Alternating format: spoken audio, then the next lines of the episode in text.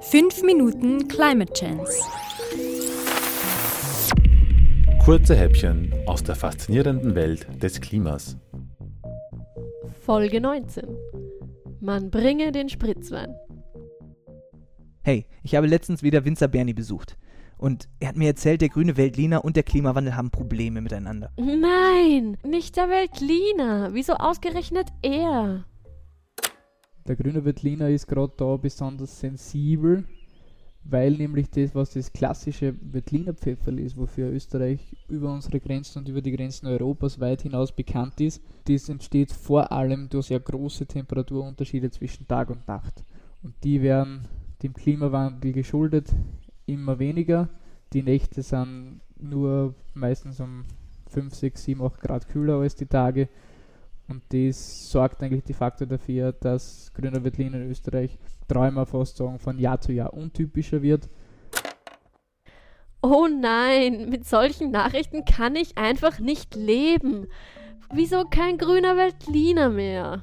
Nein, aber eben nur noch untypischer grüner Veltliner, leider. Er verliert seinen charakteristischen Geschmack. Wenn diese Eigenschaft fehlt, dann verkauft sich der Veltliner schlechter. Außerdem, hallo? Nicht mehr leben? Der Klimawandel im Weinbau ist ein First World Problem, wie man es so, so schön nennt, ja. Wein ist de facto ein Genussmittel, das an sich nicht zum Überleben gebraucht wird.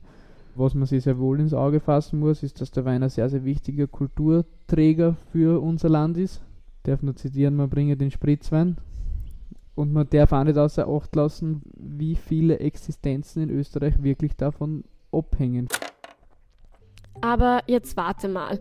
Ich erinnere mich an Weinberge mit vielen guten Trauben auf dem Boden zwischen den Reben, wo sie einfach nur vergammeln. Warum verkaufen sie nicht einfach mehr, wenn mehr da wäre? Das ist gar nicht erlaubt, da die maximale Menge pro Hektar gesetzlich begrenzt ist. Und das ist auch ganz gut so. Versucht man nämlich mehr Ertrag herauszuholen, wird der Boden ausgelaugt und die Qualität des Weins leidet.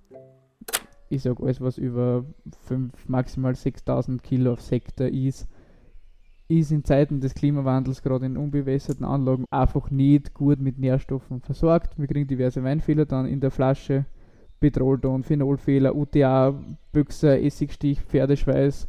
Das sind alles Sachen, die nicht besonders geschmackig klingen, genauso ungeschmackig sind die de facto. Wenn ich jetzt äh, wem einen Wein zum Probieren gebe, wo ich 4000 Kilo vom Hektar gelesen habe, und ein Vergleichsprodukt, wo 10.800 Kilo runtergekommen sind, wenn das qualitativ gleich ist und gut verarbeitet ist, dann traue ich mir definitiv behaupten, dass jeder Konsument den mit dem geringeren Ertrag als besser empfinden wird.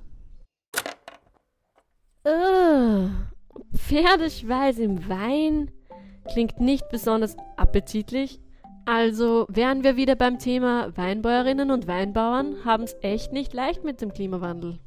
Ja, ganz genau. Sie müssen sich den Herausforderungen des Klimawandels stellen, die vor allem Monokulturen besonders belasten. Man kann das aber auch als Gelegenheit sehen, diese Arbeitsweise zu hinterfragen und neue Ideen einzubringen.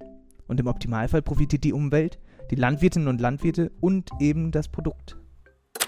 Biodiversität und Begrünung, da kann man sich sehr, sehr viel spülen. Da arbeiten wir viel mit, mit unterschiedlichen Blütezeitpunkten, dass wir wirklich über das ganze Jahr oder über die ganze Vegetation blühende Pflanzen in der Begrünung haben womit wir auch arbeiten. Da scheiden sich wieder die Geister. Manche sagen, ja, das ist super, manche sagen, das bringt gar nichts. Knoblauch, Zwiebel, Thymian zum Beispiel unter den Reben teilweise. Das ist nicht ganz einfach, weil wir glyphosatfrei arbeiten. Wir machen alles nur maschinelle Unkrautbekämpfung. Das heißt, es wird einfach ohne Herbizid gearbeitet und nur stockgeräumt und geschert.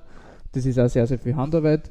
Aber was uns diese, diese Pflanzen mit ätherischen Ölen bringen, ist zum Beispiel eine gewisse Resistenz oder eine gewisse Abwehr gegen Wildverbiss. Und da gibt es sicher noch viel mehr zu entdecken und auszuprobieren in Zukunft. Ja, genau. Zum Beispiel Wassermanagement. Bodenökologie. Oder Regionalität. Unterm Strich liegt es immer an der Einstellung des Winzers. Wie stehe ich dazu? Wie wichtig ist mir die Natur? Was gebe ich der Natur zurück, die mir ja mein kostbarstes Gut schenkt? Wein.